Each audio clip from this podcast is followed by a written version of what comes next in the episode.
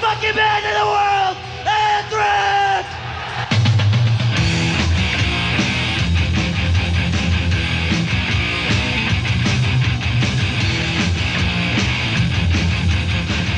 We, you know, we're all standing there in a room together, and it's like 13 years was pretty much erased.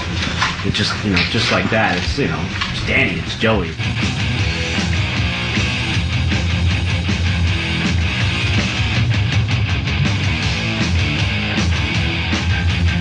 We just sat down together, and that we just had that feeling again, and the energy was there.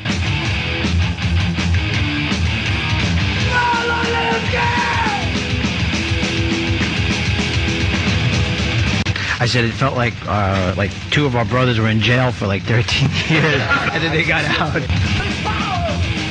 When we get together, it's just going to be a steamroller. It was just time. It felt right, and I, I'm, I'm looking forward to it. I can't. I'm more psyched than ever right now. I, I'm really, really hungry for this stuff. everybody came together, you know, quite easy. Um, I've always been with Anthrax in my heart. uh, Charles Stanley.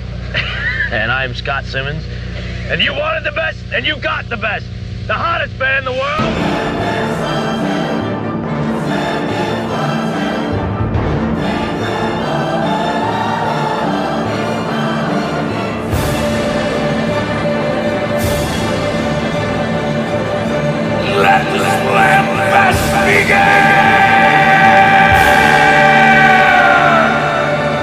Welcome to another episode of the Slamfest podcast, where we bring the premier rock concert pre-gaming experience from the parking lot to the podcasting airwaves. I'm Brad. So, back on episode 117, I discussed seeing the Judas Priest Retribution tour at DTE Energy Music Theater just outside of Detroit with Queensryche opening. I was lucky enough to see this tour again on a second leg, this time with a different opener. This episode is going to revolve around the Judas Priest Anthrax show I saw on September 29th, 2005, at Wings Stadium in Kalamazoo, Michigan. And to help me recap this show and talk about Judas Priest and Anthrax, please welcome from the Hotter Than Hell podcast, BC. How you doing? I'm good. I'm good. I've been on your guys' show a couple times. I've had Steve on and I've had BB on, but I have not had the pleasure of having you on yet. Glad we could get this set up. I'm the most technically challenged of the group. oh, you're doing you're doing great. So how are things at Hotter Than Hell? Very good. We're like very busy and uh we just did a few and uh our leader's gone on a cruise, so we're going to be just three of us.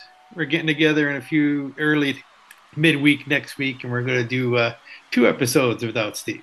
Oh, nice. Well, that's I'm sure that's fun for you guys sometimes when he's yeah, uh, it's a little surprise for Steve. Yeah, there you go. Absolutely. Well, what I like to do with all of my guests, and most of them have been other podcasters, but I just have a, a quick series of questions regarding your concert history if you're ready for those. Okay. What was your first concert? Very first concert was uh was Ozzy Osbourne for the Bark at the Moon tour with Motley Crue opening it up. January it was January 13th of 84 in uh, Broome County Arena. A little bit about uh, 45 minutes north of us in Broome County, uh, Binghamton, New York. I had Nice. to sneak. I had to tell my mom I was going to see the Ice Capades. It's funny stuff. Because back then I was only 13. I don't think she would have really appreciated me going, but God knows who. But uh, I told her I was going to that and came home that night, and my ears were ringing so loud, I didn't think I was ever going to hear right again. But uh, great show. I mean, Motley Crue was the hype back then, and then of course he had Ozzy. There was always talk about Ozzy, but he was supposed to do a show down in Scranton here before this, and it got banned because he the bat Sure. thing and Yeah. the crip groups are going crazy. So it was cool to you know. It, to me, it was like doing something I should have been doing. Yeah, right. That was my first No. show. No, that's a great, yeah, that's a great one. One of the Craig, who's one of the Slamfest crew guys who I have on from time to time, that was his first show, and in yeah in uh, Omaha, Nebraska. So same thing, just you know, young and felt like wasn't supposed to be there. so I know the answer to this next question uh, okay. specifically because I know you and Steve had a trifecta of shows.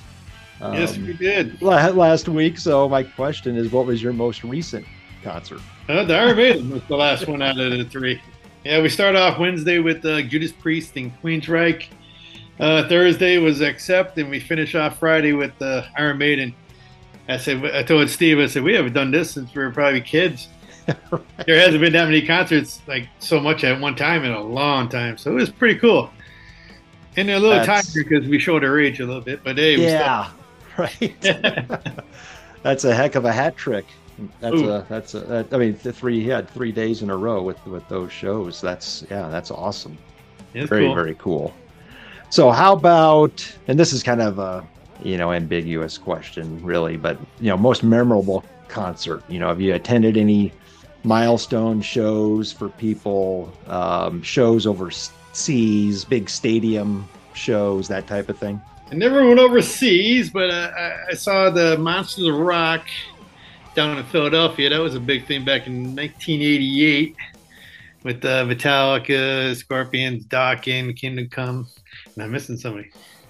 Van Halen. Van Halen. Van Hale, yeah, Van Hagar. Uh, that was different. I mean, that was probably the biggest show I was to date. And then uh, we had Guns N' Roses open up for Aerosmith locally at Pocono Downs Racetrack. Oh, nice. that was before the casino was there, and it was just like a huge. The parking lot was just like one big party. I never saw it. Like I was like, state police are like right there, and everybody has kegs of beer, marijuana. Yeah, yeah. It was crazy. Like seven of us crammed in my Chevy Nova, and I think only three of us made it back home that night. And Oh, jeez. it was a rough show. that's that's memorable. Yeah, that's memorable. Oh, there was a bunch. I mean, I can go on forever. I mean, personally, one of my favorites happened not too long ago in 2019. I went out to the Whiskey A Go Go in Hollywood and caught Lizzie Borden on Halloween night. I remember hearing about that shit. Yeah. Pro- probably on your podcast, but Yeah, Halloween in LA, that's different. yeah, I'm sure. I'm sure. So, you already you already mentioned the the Ozzy Motley being louder than than hell, but is that the loudest show that you can remember attending, or is there anything else that was louder? There, there's so many that are, there was a few that were loud, but I'm going to say Queensryche opened up for Judas Priest. I don't know Oh. if you're, yeah, they were Yeah. they were loud. I thought maybe because we are underneath the speakers, and uh, a few people that were there at the show too were behind us, like back further, and they said it was even they said it was really loud. So I'm like, okay, it's not me. I thought I was getting really old for a minute, but uh, so this most day- recent one that is what you're talking about, right? Okay. Yeah. Yeah. Yeah. I was wearing I was wearing earplugs for Accept. Yeah. Yeah. Then I, I recovered from Maiden, but uh, yeah, that was, that was they were loud. Like Judas Priest was loud, but not. They were more toned down, but still loud. Yeah. Queensryche, when you hit some of those notes, whoo! So, so interestingly enough, I saw I saw all three of those same shows that you guys saw last week, and I have covered I, I covered Maiden because that was back you know almost three weeks ago. Okay. But on that episode, I talked about our Maiden show was loud. It was it was really loud. I mean, I was I was surprised, you know, because anymore the sound it's not the same as the eight, you know, the eighties. You know, those those shows were were were really really loud, just probably because of the technology that we had. Everything seems to be kind of clearer and you know maybe not quite as overwhelming. But I man, oh man, our Maiden show, I could I could really feel it in my chest for for sure. were, So were you on the floor? yeah, yeah. We went to uh, Newark, and it's the first time we ever went there, and uh, we're in the one uh, hundred section, so we're figuring we'll be right Yeah. up off the floor. No, Yep. we were way up. Oh, okay. It was like 200, 100, then went down into like I think double digits. Like we were up there. I got you. I got you. Yeah, kind of reverse what what's normal for Yeah, yeah, so hun- hundred level. You'd think would be close to the floor. That's what we were thinking when we got the tickets. We're like, Yeah. level, you know? Nope. but it was still awesome time. Yeah, yeah. It's Maiden. It's, It's Maiden. amazing. How, how could it be a bad time? So, how about biggest regret? Any band or artist that you wish you had seen and never had the chance to? The only thing I could think of off the top of my head would be uh, probably uh, Rocklahoma when they first started doing that. Oh, yeah. We, Yeah. I, we have some friends at the podcast that were there for like probably the first three years, and they tell the stories. It's like, damn, you know. And it, we tossed around, I think, about going a few times, me and Steve, and we were like, eh, threw it back and forth, and we just did go. And Yep. that's probably a regret I have. Other than that, I if there was a show, I pretty much got there. Yeah. So so my brother and and Jay, who's one of our Slam Fest guys as well, they went to the first one because Jay lives in Tulsa. So that's very convenient, right? To go down, kind of stay with him leading up to it and then go go camping for Rocklahoma. But and then the whole crew went in year two. So I'll I'll be covering that uh here and probably next year, probably 2023, that concert will come up on my chronology as I'm going through it and and doing these episodes. But yeah, that that second one was was something as well. Rocklahoma 2. Well, Is that the one with the storm? that was the one with the storm. We heard those stories too. Oh my god, that was that was crazy. That was that was crazy. I mean, you know, uh, we're all from Nebraska, or a group of six or seven that went down there, so we're we're used to severe weather and tornado alley and that type of stuff. But man, oh man, this was it was something else. So yeah, that'll be a that'll be an interesting episode when I get there. So moving on to the backgrounds of the bands on the bill. So BC, I usually I just like to talk a little bit about you know how'd you get into these bands that that we're going to talk about. I've talked about Priest on my podcast, so I've kind of gone through that. But this is my first Anthrax show, and so how did you get into Anthrax? Anthrax. Uh, there was a, a record store locally down in Scranton. I was only 14, 15. We used to take the bus Saturday mornings down to Scranton, and we go to a few different record stores down there. So I went into the one that was Ralph's Record City, and I remember they had a display with the album cover and everything on it. And it caught my eye. I'm like, "Hmm." so I picked it up and I'm looking at it, going, "Oh, this is pretty cool." So of course I bought it. Looking back now, I wish I got the vinyl. I, I was gra- I was in a cassette mode at this time, so I grabbed that and took it home and got hooked on them there. And then, you know, then I went as much Anthrax as I can get. But that's how I started. Because walked in a record store and saw a display of it and thought it was kind of cool and never heard the band before in my life. So what was the first album? Uh, Spreading the Disease was the first Yeah. I so middle school for me right in the middle you know 85 85 86 87 time frame and this was probably this might have been one of the first bands that i think i got into from people at school versus my older brother right my older brother was obviously a huge influence on me but i, I just i feel like i found anthrax from somebody or talking to somebody and same thing i went out and bought spreading the disease on cassette. I can remember getting that. And again i wasn't a huge you know diehard thrash guy. I mean i, I like metallica i like megadeth.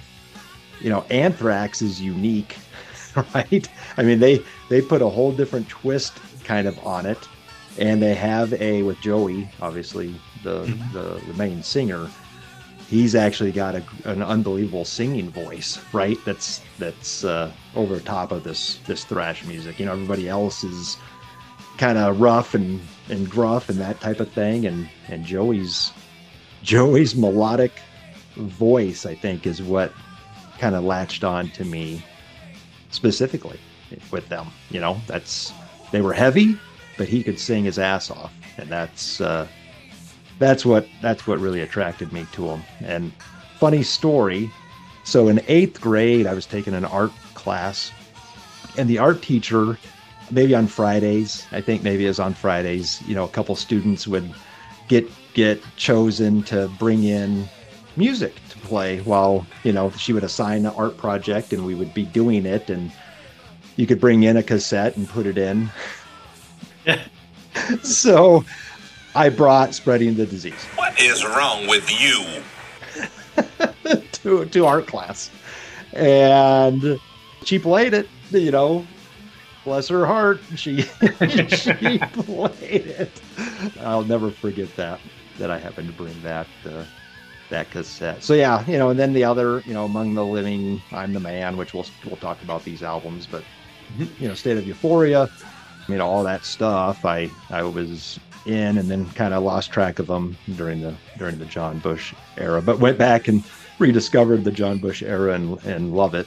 But kind of, you know, obviously a, a fan of the the Joey era first and first and foremost. So so Judas Priest was uh, obviously on this bill as well. So how what was your what was your exposure to Priest back in the day?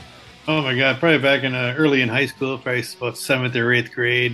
Of course, Yep. the older students walking around Judas Priest shirts on and everything. And I always saw them, and it's like kept looking. And I was like, then uh, I think the first one I ever got into was uh, "Screaming for Vengeance" was the first uh, album I got exposed to with uh, Judas Priest. So I'm gonna say Yeah. just through seeing the older kids have the shirts and hearing people talk, and actually, I got enough money saved up. I went and got that. There you go. Put good place to good place to start for Mhm. sure, for sure. So moving on to this concert. So this tour, Angel of Retribution, when when BC and I were going back and forth on the text. So you saw kind of the earlier leg, is what you had mentioned, with Queensryche opening, right? Yeah. Queensryche okay.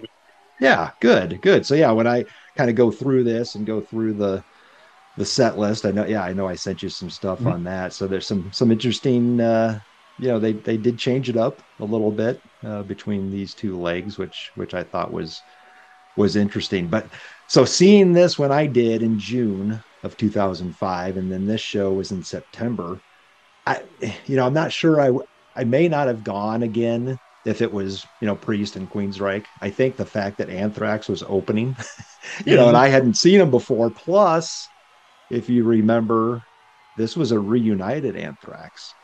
So Yeah. this is when this is when they got back together. And I think they had done some of the shows they played Among the Living in its entirety, kind of during this reunion era, which is odd because that's not really a 2005 is not exactly a an anniversary of that album, No. but I think they were I think they were doing it from from time to time. But that's that's really what uh, I think influenced me and and made me made me go again for for the pre. I mean, priest. I'll, I'll go see priest. You know, anytime. But this this was an extra extra motivation for me to to take the let's see so i'm in i'm just north of lansing michigan kind of in the center of the state kalamazoo is probably an hour hour and 15 minutes from me is all so not uh not a bad drive at all No. Had- have you have you seen i'm sure you've seen anthrax before than back in the day Uh, back in the early day, I never got to see him. Okay. I, was looking through my things and trying to jog a memory in my head, but uh, I saw him twice off the top of my head. I saw him at uh, Allentown, Pennsylvania, a Croc Rock, it's called. Oh yeah It was them and I want Testament and uh, yeah, medium sized club. It, Yep. was it was really cool. I mean, I, I mean, it was a weird show because Frank Bello and uh, Charlie were uh, a family member died, I think, oh no and uh, they weren't there. So uh, Joey Vera from Armored Saint played bass with them, and uh, Gene Hoglan from uh, I believe Testament at the time played drums. He do- he Oh, did wow. double duty. double duty that's interesting. Yeah, it was yeah so cool. So we're in this club and they come out and it, it, it was great. I mean, I'm I'm an Armored Saint fan, so of course I was cool. Joey Vera and I mean, oh yeah I, I like Testament too. I mean, they're not, I mean, not as high up as Anthrax my book, but another uh, thrash metal that I like. And they were just on the the edge of the pit. And I was Oh, thinking wow. myself, I'm gonna go in, I'm gonna go in, but I didn't because I probably would have ended up on the floor and some teeth and stuff. But uh, yeah, it was uh, I'm sorry, it was Anthrax, Testament, and uh, Death Angel. oh wow I never, heard, I never heard Death Angel until that night. yeah yeah And they're, uh, they're not bad. And then uh, Nice. later on, uh, might be the one you're talking, October 9th, I, I want to say 2010 or so. That'd be later than that montage. That'd be Mountain later. Yeah, a little bit later. Made montage, which is the closest concert place to us. I mean, back in the day, it was Binghamton, New York. That was pretty much the closest. Otherwise, Yep. you had to go to Philly or New York. And where we live is two hours west of New York and two hours north of Philly. So Binghamton only being 45 minutes was a was a, a glorious place to go to. Absolutely. Yeah. Nice. Nice. So yeah. So again, this was this was my first shot seeing them. I, I've seen them a handful of times since since this show, but yeah, this was it was cool. You know, they were they were reunited and and I was I was not missing it. So Anthrax's set list for this show, Among the Living, Got the Time, Caught in a Mosh, Madhouse, Antisocial, NFL, Efilnikufesin.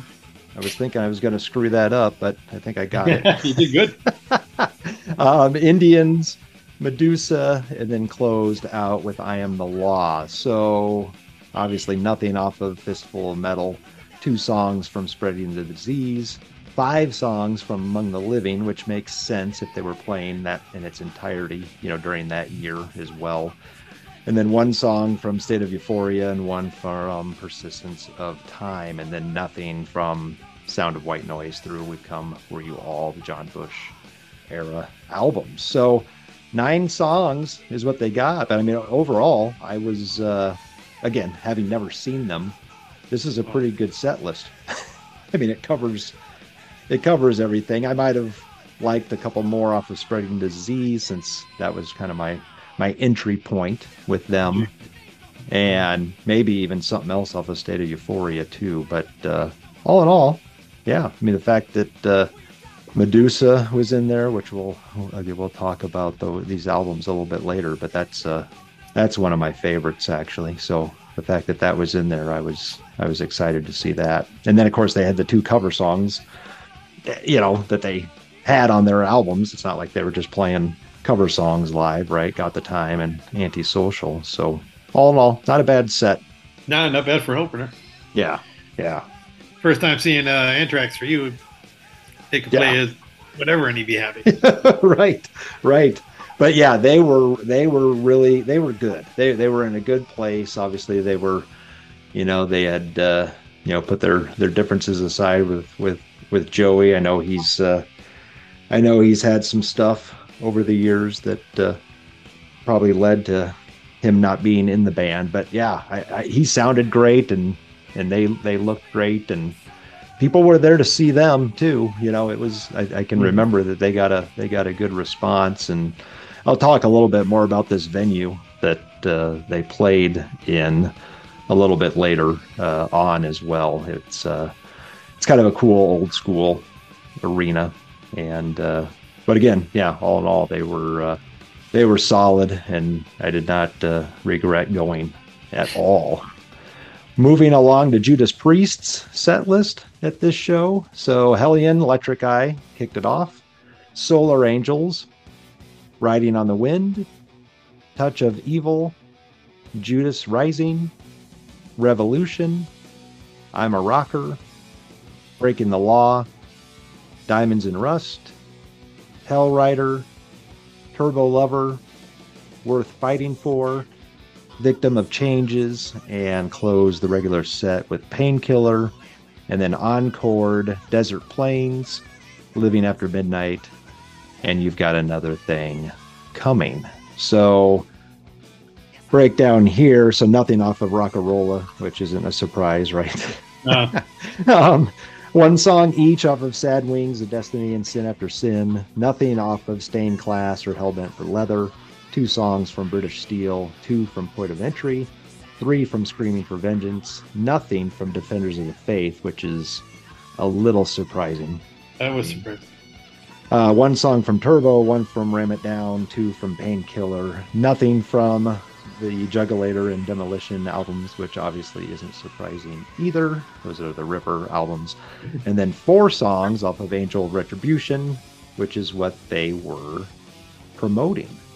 So, yeah, I mean, Priest was Priest was Priest. You know, I mean, I saw him five months earlier or whatever, and uh, they were they were a well-oiled machine again. You know, at this point, again, I think that Diamonds and Rust was the acoustic version that they Yes. had pulled out and and did, which was awesome. You know, the first the first time around. So so yeah, so set list wise, they actually they played two less songs than what you and I would have seen, you know, during that first leg. So they trimmed it a little bit.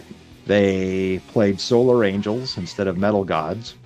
They played Desert Plains instead of Hellbent for Leather. And then they put Worth Fighting For, you know, in this set list for this show and got rid of Deal with the Devil and Beyond the Realms of Death. and what else was and Exciter? I guess they dropped Exciter too. So kind of interesting. Again, I'm a, I'm a fan, obviously, of bands that do that. Right, mix it up a little bit. yeah, I I love it. Like some people get mad, but I, throwing something totally different. I mean, I understand nowadays in today's world, you got to play a lot of the hits, but uh, right, yeah. I love when a band just comes up and does something totally off the wall. Well, yeah, and I think, and I think this is cool because this is another leg of the tour, right? They have a different opener. Eh, You know, they're hitting probably some smaller, somewhat smaller markets, you know, that type of thing. So, yeah, mix it up a little bit. I mean, the fact that they they pulled out kind of those two deep cuts from from Yeah. uh, point of entry. Wow. I mean, we lost Metal Gods and Hellbent for Leather, but I think that was that was pretty cool to to see you know, see a couple of those songs, and then "Worth Fighting For," another new song off of the off the new album. Kind of a slow, you know, somewhat sl- more mellow and slower song, but again, I think it was cool. They obviously rehearsed, you know, and came up with some different stuff, which uh, which was cool. But uh, you know, BC, back to you know, what were your your thoughts of the show that you saw back uh, early, you know, Yeah, early on on that tour? Do you remember?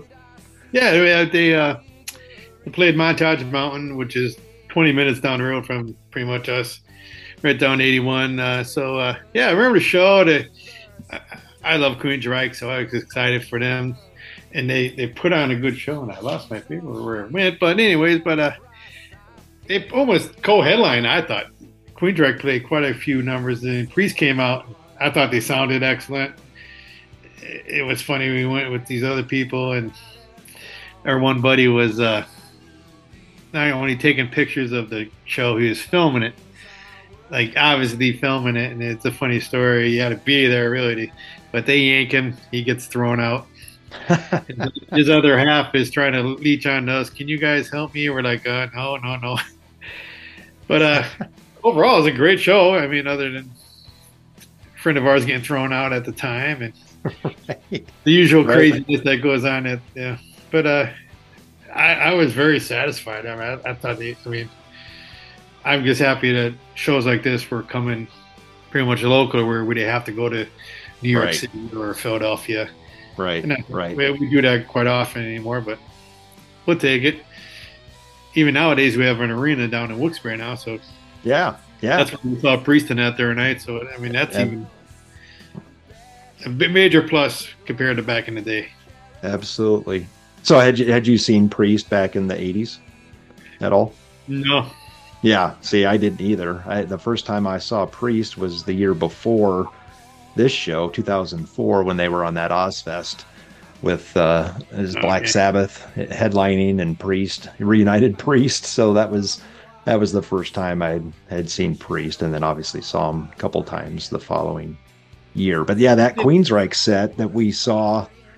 Yeah, I mean, with the, at this in Yeah. 2005, they play they played a bunch of deep cuts, and it was I mean, it was a rockin' set. They didn't even play Silent Lucidity. You know, I mean, it was it was it was a, which was the smart move. I mean, you're opening for Judas Priest. You, you, you should you should pull out your pull out some heavy stuff. But yeah, they played a, a great, like you said, it was long too. They played a long set opening for them back back. Uh, yeah, I, I believe it was like 13, 13 it was, songs.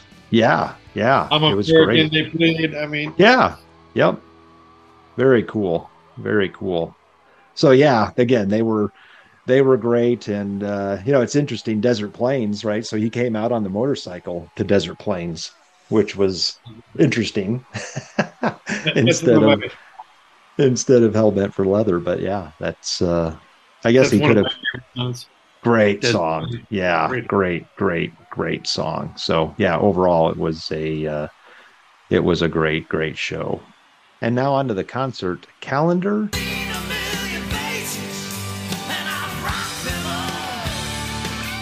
So Judas Priest, the 50 Heavy Metal Years Tour.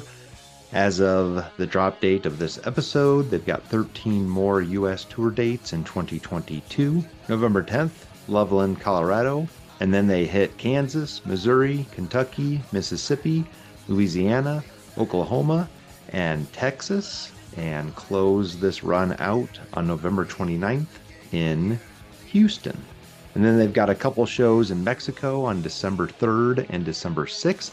And then December 9th through December 18th, they'll be in South America, specifically Colombia, Chile, Argentina, and Brazil. And then they've got some other shows announced overseas in 2023. May 3rd through June 14th, they'll be in Finland, Sweden, Germany, Spain, Italy, Hungary, the Czech Republic, Switzerland, the UK, and Ireland. Moving along to Anthrax, so they just finished up dates with Black Label Society over the summer. Hatebreed opened some of those dates, and they also played some dates on their own in the UK in late September, early October. They also just announced more dates with Black Label Society in 2023. Exodus will be on that bill as well. That run starts January 17th and goes through February 18th. They'll hit Idaho, Washington, North Dakota, Wisconsin, Michigan, Illinois, New Jersey, Maine, Connecticut, Pennsylvania, Massachusetts, Kentucky, Missouri, Texas, Nebraska, Oklahoma, New Mexico, and California. They'll also hit some provinces in Canada, Alberta, Manitoba, and British Columbia. So, for specific city, venue, and ticket information, please check out Judas Priest and Anthrax websites. Now, onto the band on the bill spotlight. So, again, first time seeing Anthrax, first time covering them on this podcast. Gotta dive into the classic era discography and oh, well, including their debut with the other singer, and go through the old two faves and maybe one least fave from each of these albums. So, starting off with Fistful of Metal, which is again not a classic era Anthrax album, but I thought it'd be fun to throw that in here. Released January 28th, 1984, produced by Carl Canedy and John Zazula. So, I to be honest with you, BC, I'm not I wasn't that familiar with this album ever. I mean, I I've heard it, and so I kind of went back and listened to it, and you know some of the stuff uh, stuck out to me. But uh, what are your thoughts on this album? You have a couple faves? Yeah, I don't mind. Uh, I went back to this, of course, after I didn't go back to it until probably after uh, Among the Living, Okay, and then uh, the different vocalists. I mean, it wasn't bad, but like like you said before, uh, Joey just has he could sing, and he brought a new level to I think Anthrax at the time. right. I still love Metal Thrashing Mad. To me, that's always been a, a good one. Yep. Soldiers, uh, Soldiers of Metal, Panic. I, I, I like you can see they were laying the groundwork to move forward at the time. I mean, it, when you go back listening to it, you can see that where if I had this before any of their albums, it, I think it would be a very cool progression. Yep. Yep. Yeah. What about? Is there anything that doesn't work for you? Uh, not really. I mean, Cross the River was just kind of a waste of time. I thought. yeah. Yeah. I'm 18. I don't know. I think I'm just tired of people covering that song. I, maybe it's, I, I'm rough when it comes to cover songs, but I mean, I Yeah. to love people doing cover songs, but uh, I think everybody and their brother does. I'm 18. Yeah. Yeah, that did do nothing for me. Other than that, I I, I like the album. I mean, got it on vinyl and everything. So Nice. Nice. Yeah, it's got that classic cover, right? the the fist punch, punching through the guy's head or whatever, right? So, but I'm I'm with you. Soldiers of Metal is one of my one of my faves. You know, quick hitter. It's under three minutes long, but some great. You know, Neil had a had a, a obviously a different voice than what I'm used to with Anthrax, but he had some Yeah. great screams in there. He actually he reminds me a little bit of the guy for Exciter, and I, I don't know what his name is, but the the guy that sings for Exciter kind of he kind of sounded like him to me a little bit. But then I'm yeah, then I'm going with Death from Above. Uh, great chorus, great backing vocals. Again, cool post chorus. Neil sounds great, double tracked vocal in there, very cool. Great musical breakdown stuff, great riffing in that song. Uh, the, the the opening song is is really good too. That just uh, just missed my faves. But yeah, I'm with you. I mean, eight. I'm 18. Uh, don't need it. Cross the river. yeah, not. And you know what? I'm not a huge fan of their the song Anthrax either. I, I feel like it, it was kind of forced and it just doesn't. I don't know. Doesn't go anywhere for me for for whatever reason. But you know, all in all, it's it's not a bad album at all. I mean, I know people don't you know don't pay a ton of attention to it because it's not with Joey on vocals, but it's solid. I agree with you. Was produced by a local Carbondale person here, uh, Carl yeah, Canedy. Carl Canedy. Yeah, yeah. I've heard you guys talk uh, Oh yeah, talk to him. Yeah. So let's move on to their sophomore album, Spreading the Disease, that we talked about. Both of us got into the band with this album. So released October 30th of 85. Also produced by Carl Canedy and John Zazula, but Anthrax got a production credit in there as well. So why don't I'll start this one. So I'm going with, eh, you know, when when you're talking about an album that's been in your been in your life for 40 years or whatever, you, mm-hmm. you can't help but go back to what caught you, you know, way back then. So AIR, and I mean the in, that intro, it's one of the best openings I think to a song ever, and uh, just unbelievable. And I get AIR, I don't know if I ever knew, but it's that stands for Adolescences in Red, which I guess I didn't really know that. And so Joey, Joey's the singer. He's introduced uh, with with this song. Of course, I mean it kicks in and it's fast. I mean that intro is is mid tempo, but then it kicks in and is really going. But the uh, the pre-chorus, "Welcome to Your Nightmare," part chorus, I think, is melodic.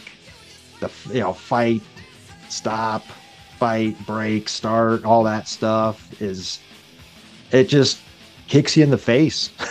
and I love it. I, I I wished as good as Among the Living is as an intro for a for a show. Oh man, if they would have played AIR at that show, BC, I, I probably would have lost my mind. So, other one, so Medusa, as I mentioned, one of my favorite killer riff. Again, not real. You know, that's not a thrashy song.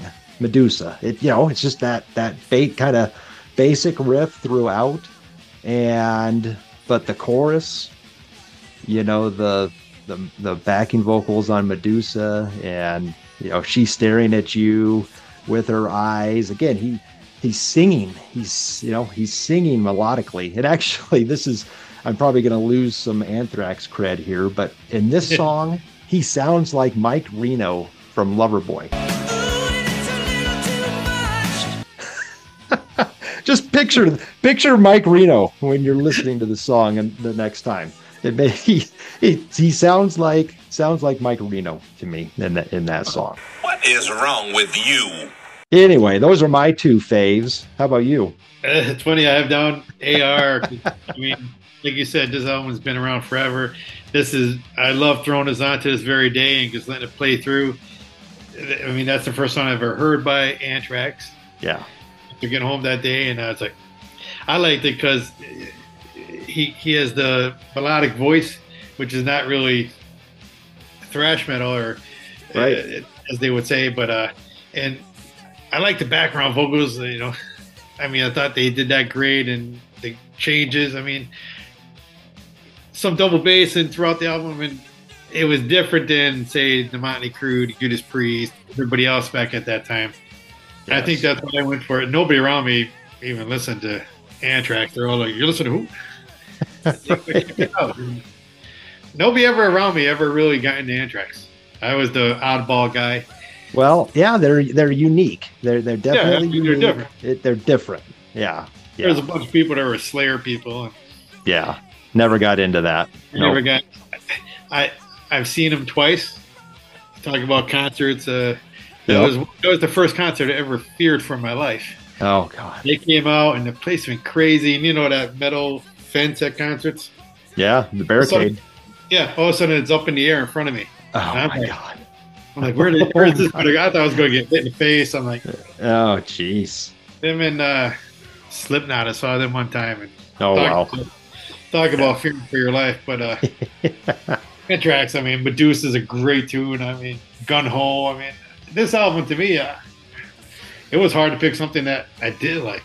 Well, that absolutely, yeah, and that's kind of why I say it's almost you know least favorite. It's not something that you hate, not Yeah, something yeah. that you hate, but exactly, it's uh, it's tricky. And I, you you mentioned Gung Ho, I'm I'm putting Gung Ho on there just because I, I'm not a I'm, I'm usually not a thrash guy, and obviously this is fast and chaotic and you know is is is crazy. But you know and when they when they sing gung ho in the in the chorus if you didn't know what the song was titled you'd have no idea what they are saying. It's it's happening so fast. It's gung ho gung ho you know and it's and, and it, it reminds me of of that school of rock movie you know that jack black and he, he teaches that kid to write the song and it's called step off. Step out!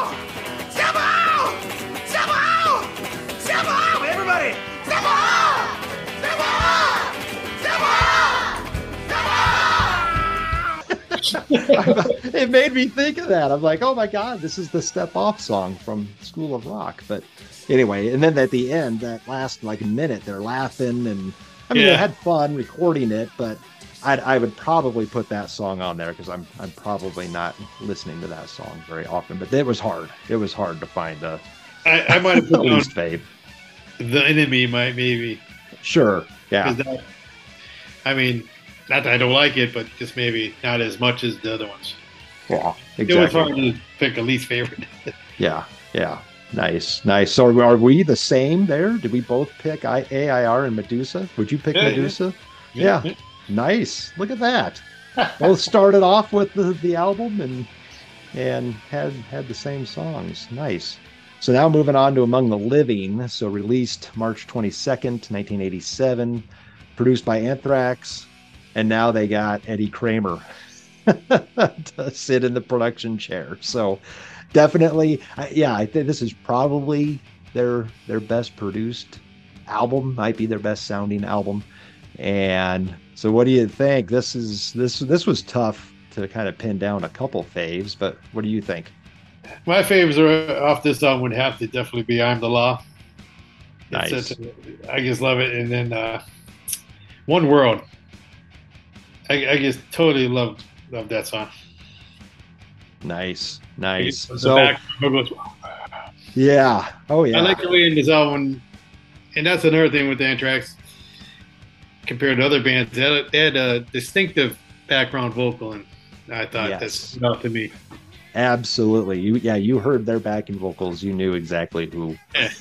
who the who the song was was from. So I you know, I'm going with the title cut and again because of the their intros and I'll talk about it on the next album too. Uh, their I think their intros these 3 albums in a row just were awesome and just just loved the how it builds and you know got got into the the song and then that I guess it's the chorus, the I am the walking dude. I can see all all the world. That part is is so cool. And again, he's singing. He's singing, you know, over the, the, the thrash the thrash metal. And I I made a note here too, listening to it this week. The guitar solo, and I know these guys are big Kiss fans, but I could hear some Ace Frehley runs Yeah. in there. I really could. It was like, wow. They I think they I think they uh I think they lifted that a little bit um, from from Ace. And then the only thing about that song I don't like is the end when it's the among among among you know they're they're saying that over and over and over. That just is like whoa, that's it's maybe a little too much for me. But I was. And I was this close, BC, to choosing One World, and at the last minute, I chose ADI Horror of It All. And you know, those two are, I think they're back to back on the album, right? I think, I believe they are. Um, and so I went, Yeah. I went with Horror of It All. I did that acoustic intro is cool, and again, there's there's there's a lot going on in in Horror of It All, but uh, yeah, that's uh, that's what I would go with for for two faves. So could could you find a least fave on this album, or is it perfect to you? I think it's throughout a imitation of life. Seemed like I don't know if that was a strong point to finish the album with, but overall, I, I love the whole album. So that, I- not that I don't like it, it's just Yeah, not a strong point album. we are on the same page. I wrote "Imitation of Life" down. I wrote "What the fuck is this?" Yeah, Because I agree with it, it just yeah it's just awkward there's some awkward stuff there's a talking section in there Mm-hmm. and it just I, it just yeah it just seems like it's a it's kind of a train wreck song it just disjointed and yeah just doesn't doesn't do doesn't do anything for me but the rest of it yeah i mean the, the whole the whole the rest of it's pretty solid for sure for sure so next up, State of Euphoria, released September 19th, 1988. So produced by Mark Dodson, Alex Perialas, and then John and Marcia Zazula. So back to the the Megaforce uh, people there. So let's see. I'll I'll start with this one. So I kind of let the cat out of the bag. I'm a fan of their intros, intro songs. So be all end all. You know that cello intro, and then the riff kind of kicks in and follows that that cello, and then obviously it kicks in again is up tempo. Uh, awesome, awesome song. Again, chorus is is melodic, you know, which uh, that's the thing with them. They're heavy and they're they're thrashy, but they've got that they've got that melodic sense to them, and and love that love that uh, love that chorus. And then kind of boring, but I was a fan of track two. So the one two punch, out of sight, out of mind. I thought that was a cool, fast, kind of a unique riff for them. And yeah, again, kind of a melodic, somewhat chorus in there. And, uh, you know, you got to love the line during that breakdown take your head out from your ass. so, anyway, yeah, so those, I, I can remember buying this when it came out and putting it on and listening to it all the way through. And those two songs really stood out to me. So, how about you? Uh, for me, uh, went back to that same record store when this was coming out, and they had another display of this album cover. And I was like, and back in those days, it was a lot more fun. You didn't have the internet. You didn't see the album covers. They didn't release. They Yeah. might, might have released one song before the album came out back then. Where nowadays they're releasing three, four songs before the album comes out. But you never saw the album cover. You didn't see a list of the songs until you got that in your hand. And to me, uh, I missed that the most. But I remember walking in, they had the big display. and I'm like, cool. Like, Yeah. but uh, Yeah. I just wrote down uh, some favorites. I, I mean, I like a lot. But uh, now it's dark, and I have be all end up. Yep. The two could have been any of them, but Yeah. Nice. Nice. Anything uh, rub you the wrong way on this album? if I had to pick something, maybe Schism. Uh, we are we are we are in lockstep. I have I have schism, and you know, again, actually, the the drum intro phaser into a cool riff. The verses I think are okay. It's the that chorus, that Yeah. ska ska schism part. Just I don't know. A house divided can't stand. Ah, I don't know. Just that whole that whole delivery of that kind of kind of turned me off on that song. So yeah, we are. Uh, we're on the same page. Now, I didn't include this, so I just want to get your your thoughts on it. So, what did you think of "I'm the Man"? I remember that first coming out. I was like, you know, of course, being a, a rock and roller, you're kind of like, what the hell? Yeah, At first, I was kind of like, I don't know, you know what I mean? but it, it, it grew on me. It took it took a little while, but it, it grew on me. But I Yeah. remember it first came out. I'm like, what are you guys doing? and and exactly but you know what they were they were on to something i mean that thing went platinum that ep went platinum which i guess i don't know if that means if it's an ep maybe it didn't have to sell a million but i guess i don't know i don't know how that works but it was huge i mean that video i they played it constantly and uh so i yeah we I, some of my friends were also into some of the rap stuff you know, Oh, okay. starting to starting to come out. So when this came out, and you know, and they were fans of of the metal too, they were in heaven, right? They were like, "Oh my gosh, we can marry these things together." And of course, then they they were with Public Enemy later on, and did that Bring the Noise thing, and which was which was big as well. But yeah, we thought we just thought it was we thought it was funny, you know. Really, Yeah. we would. I Oh, mean, it- it was funny, right? it was I mean, funny. Some of those li- the lines and and all of that in there. Good stuff. Yeah, good stuff for for yeah, sure. our our area was uh, hard rock, and then I guess you would say radio at the time back then, like rappers or not. You never really heard anybody listen to that. And so when this came out, you're kind of like, oh, right, right. And yeah, so what it, I think it had, uh, so there was a censored and uncensored version of the song on there, right? And then they had the, uh, um, what, Sabbath Bloody Sabbath? Yeah, they covered, I think they covered that on there. And then they had some live stuff.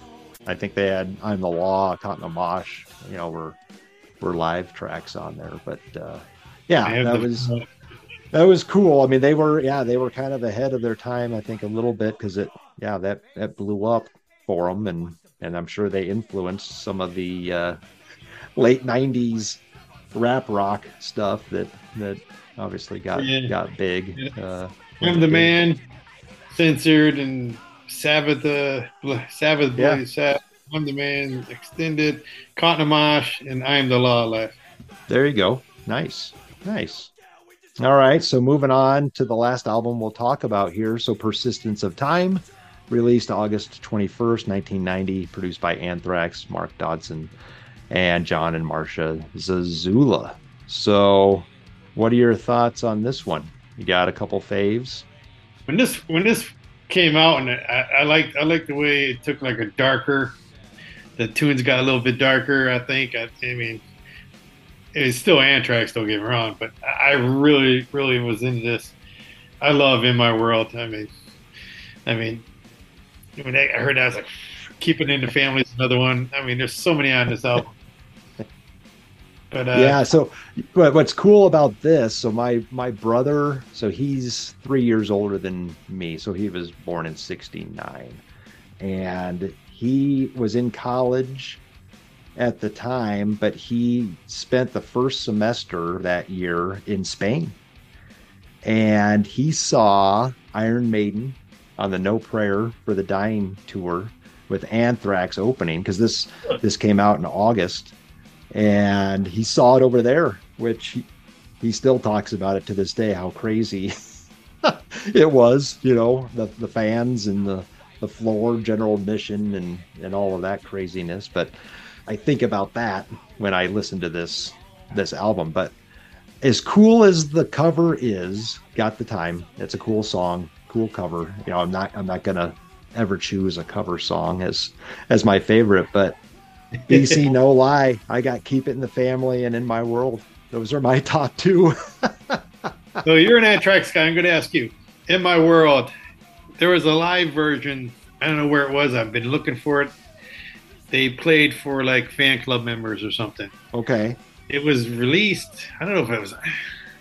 I, I asked Steve. I said, "Do you remember?" And he can't remember. And I was like, "Drive me crazy." You can tell it's a little fan club only. Maybe thirty people there, and they're in Oh, the wow. room playing that song. They kicking to that song. Oh, off the no scale. way. Oh my gosh. So Yeah. you can't. Did you try? Is it not on YouTube? I got I did get a time to sit down and get online, but I was going through all my stuff and then I got on Apple Music looking for it. I gotta find it because it's making me crazy. Yeah, yeah. I'm. I'm. I can't imagine how. Yeah. I mean, I'm sure that is just awesome. But yeah, I mean, those two, those two songs, "Keep It in the Family," as as dark as that song Mhm. is, right? I mean, the the the chorus and the way that they deliver the different "keep it in the fam," you know, that there's different deliveries of it. You know, you can't keep it in the family, keep it in the family. I, that it's just well written, well, you know, uh, well arranged. Love, love it. Long, and I'm not usually a fan of of long songs. I mean, I think that's a seven minute song, and in my world is is not exactly short either. But love it. You know, the "I'm not afraid's" in the chorus. I just that, that live awesome. version, though, he's there. I'm already in prison. yeah, I love live music. yeah, It was cool that it was live, but it was not in a like it was in a small room. It was Yeah. so cool. You can hear like people talking. It was such a yeah. small- Nice, cool. Yeah, that sounds very find very cool. As soon as I find Very it, I'll let you know about it. So, anything uh, that you you're not a fan of on here? There's an instrumental on here, obviously, intro to reality. One man stands.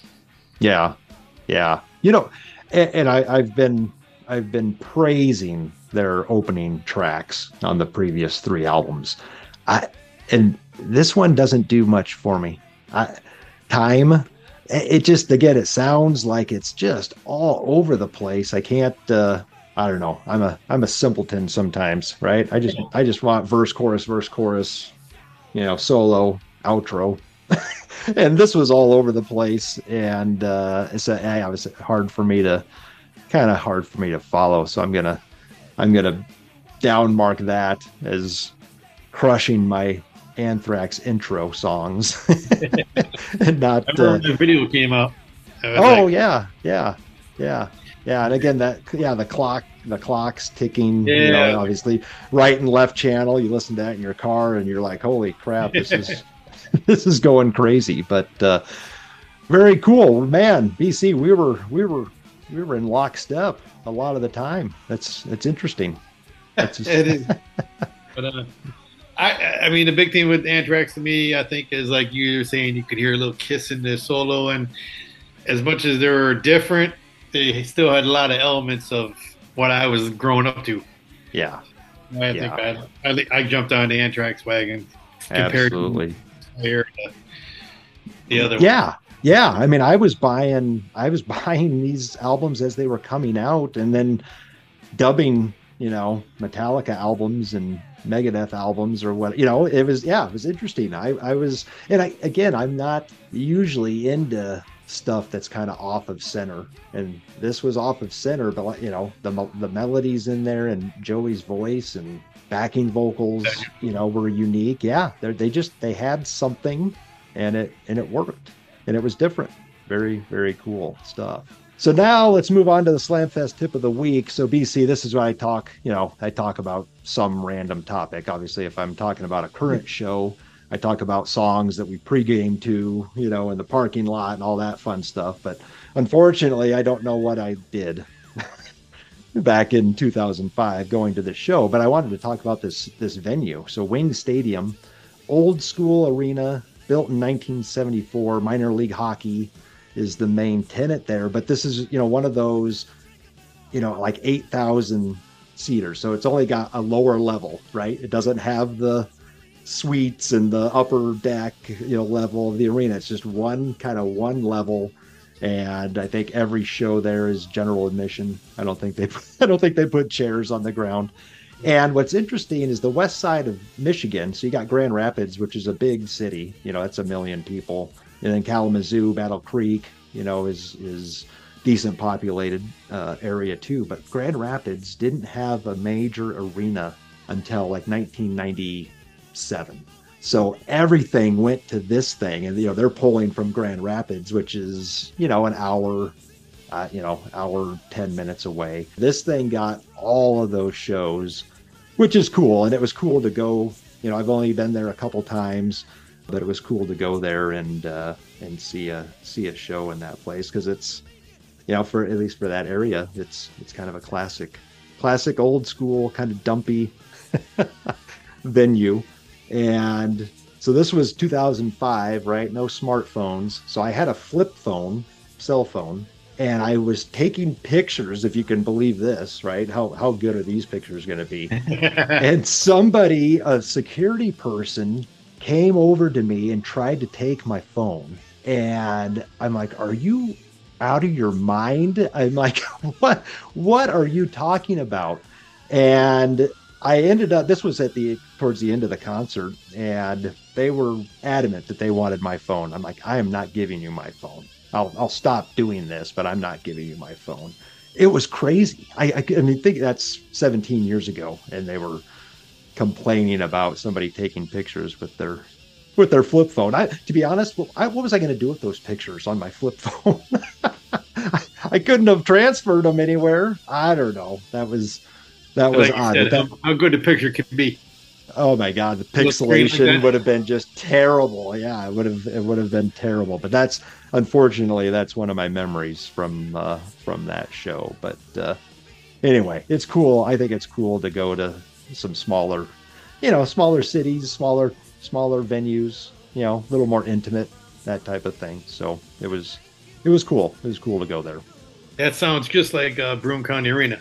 There you go. Okay. Broome County yeah. Was built back in probably the early 70s, uh, minor league hockey. Yep. You walked in, it was just a floor and yeah. one level around. One level. Yeah. Nice. And back in the day, everybody came there. Like It got everything, didn't it? Yeah. that's rad. Everybody.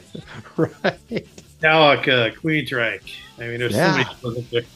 Yeah. It's crazy it's to think, there. Actually. I just saw like two weeks ago where I was up there helping a friend do something and like, oh, there she is, still there. I mean, I think the last time we saw a show up there, me, Steve, and Dylan went up to uh, Rob Zombie and uh, Murderdolls. And nice. But that was like 2010. Yeah. Okay. Very cool. Very cool. All right. Well, let's close this episode out with a which side are you on?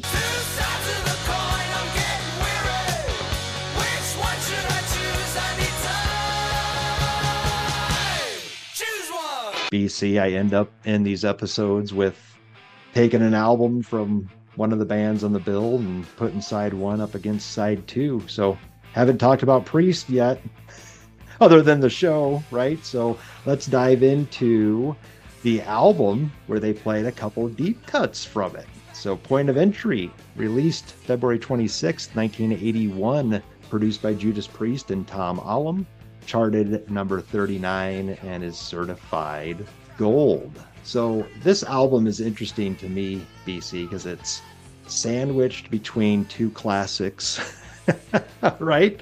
British Steel in 1980, and then Screaming for Vengeance coming out after it. So I, I feel like it gets kind of forgotten, uh, you know, a, a little bit. I mean, it's got heading out to the highway, which is the which is the radio song kind of from it, but you know everything else on here is pretty much a, a deep cut for the most part. But what mm-hmm. what I like to do here is just so yeah. What are your thoughts maybe on side one, and then I, I'll give my thoughts on side one, and then we can do the same thing on side two, and then let me know which one you you prefer. So side one. Side one. Uh, I mean, I love heading out to the highway. Go go, hot rocking. I mean, turn the circles. But my all time, one of my all time go to desert plains. I guess love that. And when back in the day, I'm sure you saw the DVD live from London. Yeah. The DVD and I'm doing it in sound check. Yeah. Love Unbelievable. That. I do. I mean, like you said, they're all they're all deep cuts and they, you know not, not that blew me away, but solid. Yeah. Yeah. So yeah, heading heading out to the highway, and of course we got that mm-hmm. last you, right. You heard it last week at the the show, and which was cool that they they brought it back. But yeah, I mean that's a that's a great great song. So don't go and hot rockin'. I, I I like both of those songs, but the videos kill them for me. Do you remember the videos for those uh, songs? Oh my god! Right. So don't go. They're playing in like this box or whatever. It's in Halford's decked out in leather, got the policeman hat on, and he's got that. He's got a little mustache, and and then band members are like walking through a door, right? And he's singing "Don't Go." So just just embarrassing, right? Embarrassingly bad. And then hot rocking. Okay, so the whole band's lifting weights. Yeah, in, was a, in- in a gym with leather pants on and no shirts. Am I hallucinating here? Just what in the hell do you think you're doing? And then it ends as a performance video, which is cool. And what speakers exploding and fire drumsticks and whatever. So again, it's the early '80s. All the 80s, videos yeah. were all the videos were pretty cheesy, right? Turning turning circles is I love that song actually. Just mid-tempo riff, but the chorus, his vocal, ah, so good. And then Desert Plains, I mean, unbelievably awesome. And the fact that they they played it live at this show in 05 that I saw is amazing. Side two, Solar Angels. Yeah, Solar Angels and Desert Plains to me are are both awesome deep cuts. You know, from this album, I, I they're almost uh, sister songs to me. For and it's in, they're in the track sequence. They're they're back to back. Um, you say yes and all the way. Okay, not great. Oh, okay.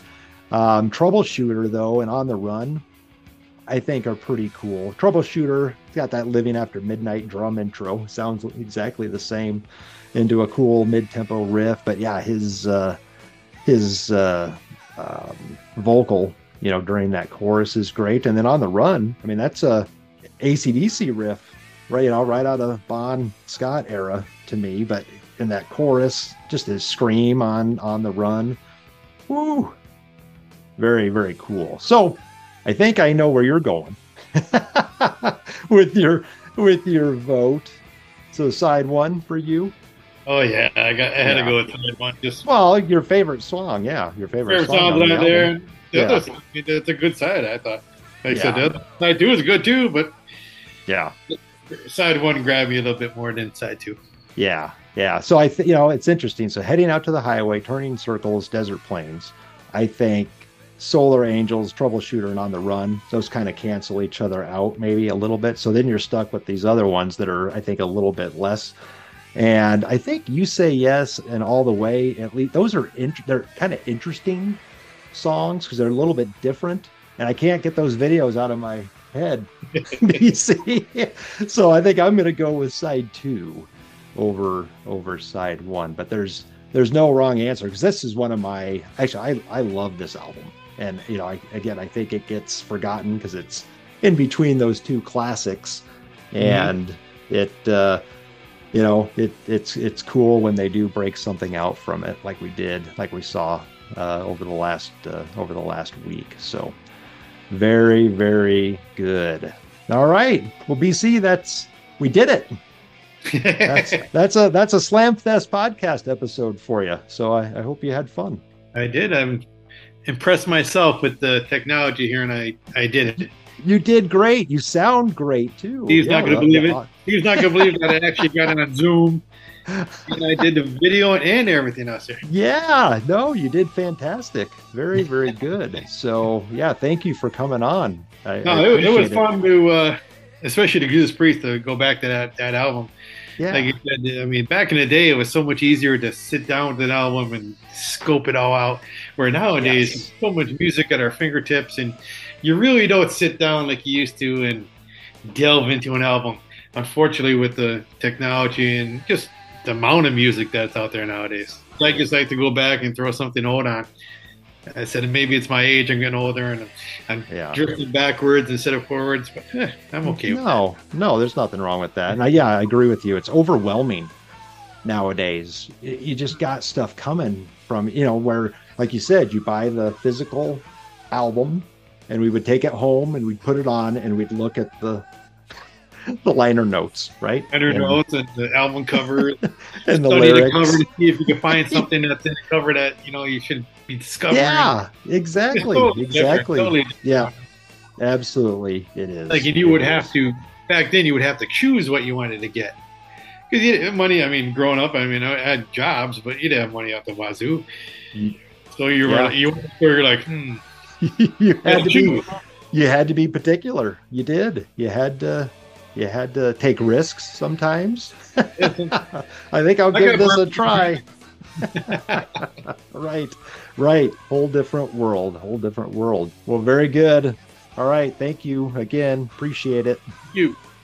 And we'll be we'll be in touch uh, online or some, Yeah, yeah. somehow in the future. So Cool, cool. yeah, very good. All right, have a good night.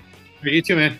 Did anyone see the second North American leg of the Retribution tour featuring Judas Priest and a reunited Anthrax in 2005? If so, when and where, and what were your thoughts, memories, or stories from that show?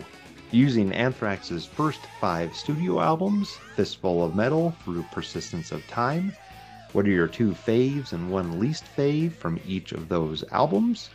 And last but not least, what are your thoughts on Judas Priest's seventh studio album, Point of Entry, from 1981? Side 1 or Side 2?